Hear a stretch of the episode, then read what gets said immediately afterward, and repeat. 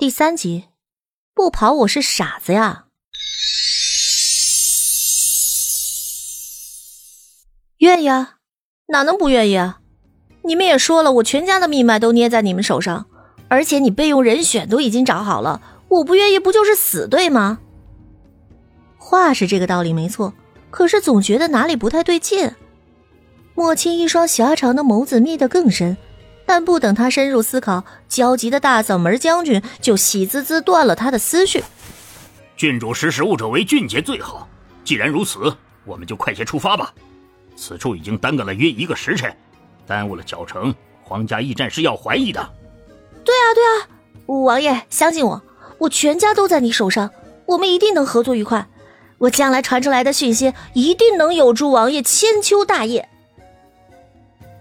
盯着小鸡啄米般的阮流然，莫青还总觉得哪里不对劲，但是看了眼天际的晚霞，他知道时辰不多了。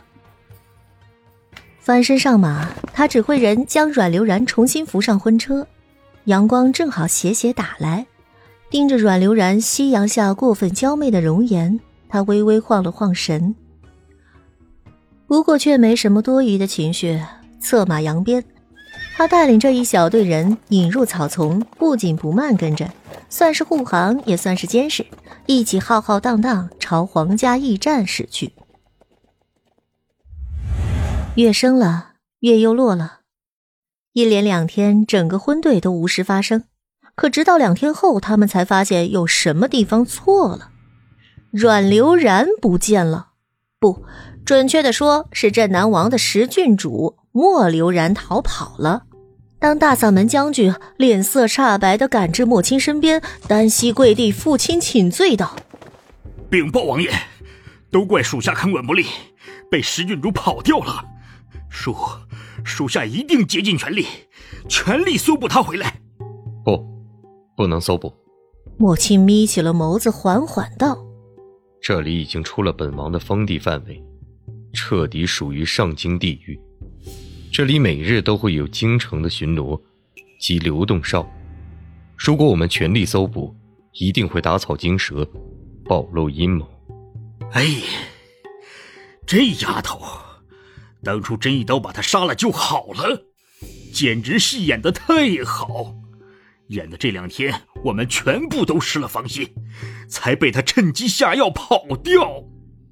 大嗓门将军差点被自己气死。想想这两天，阮流然积极的问怎么合作，怎么进攻，传通消息，还跟他们喝酒划拳，给他们端菜示好。大嗓门将军忍不住又唾一口：“他戏子班学过的吗？真是个戏精。”莫青缓缓勾起唇角，想想那日的疑惑，终于明白不对劲在哪里。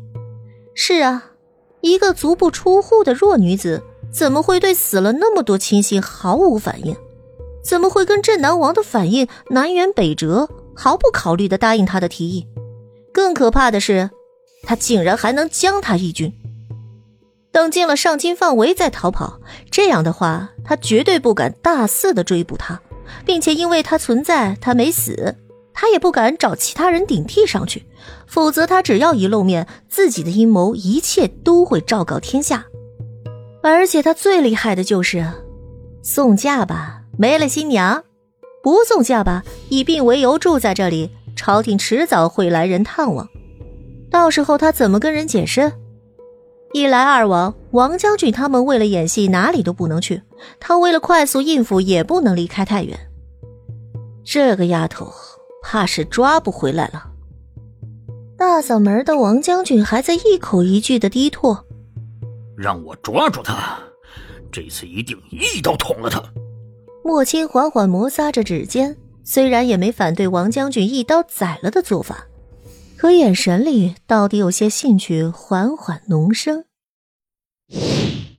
江边，北森林。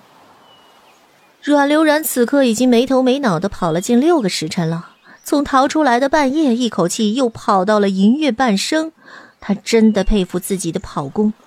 要知道，曾经军训，他是跑八百米都能断腿的人，但此刻面临极境，他的潜力竟然是无限的。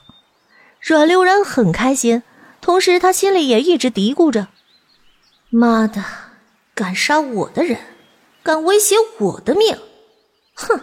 不把他们困在皇家驿站困几天，我就不信软。至于他们要回去找什么石郡主的家人，呵呵，那就跟我没关系了。那是什么莫流然的，又不是我的，关我什么事儿啊？阮流然对于一切安排的都很满意，只是除了一点。环顾四周，阮流然真想嚎哭。这是哪里呀？四周密密麻麻全是参天大树，阮流然当时往这里跑，就是笃定了这里跟迷宫一样，他们找不到自己。即便他们找进来，他也能把自己藏安全。可是等跑了三路十八弯后，他才发现，他把自己跑丢了。他不但根本找不到出去的路，连东南西北都分不清楚了。有人吗？阮流然开始扯着嗓子喊，黑夜很快就会来临。可除了沙沙的树叶声响，加上偶尔几只猫头鹰快要工作的鸣叫，他听不到任何声音。阮流然吓得腿肚都快要打哆嗦。这可是森林啊！这要是到了半夜有野兽怎么办呀？即便没有野兽，这里荒无人烟，他迷路在里面，饿死只是迟早的事儿啊！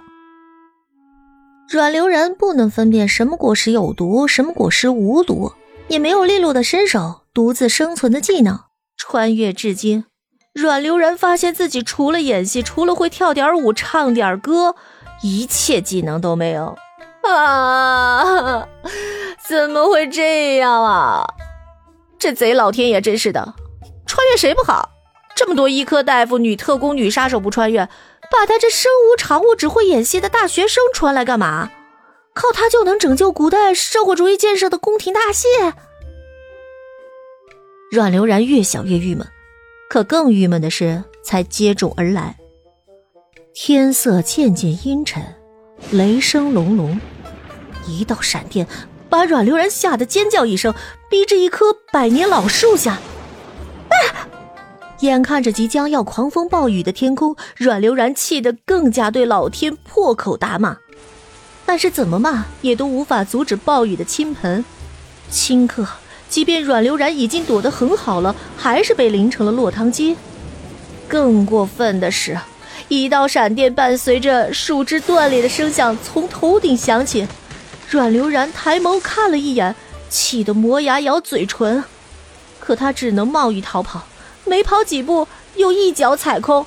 啊！阮流然真的是要被自己狗屎一样的运气折服了。他只是一个穿越者，不是个扫把星。坠落坑底，阮流然脑袋一不小心撞在了石头上，眩晕袭来。阮流然挣扎了一下，还是重重跌落在坑里。本集到这里就结束了。我们下集再见。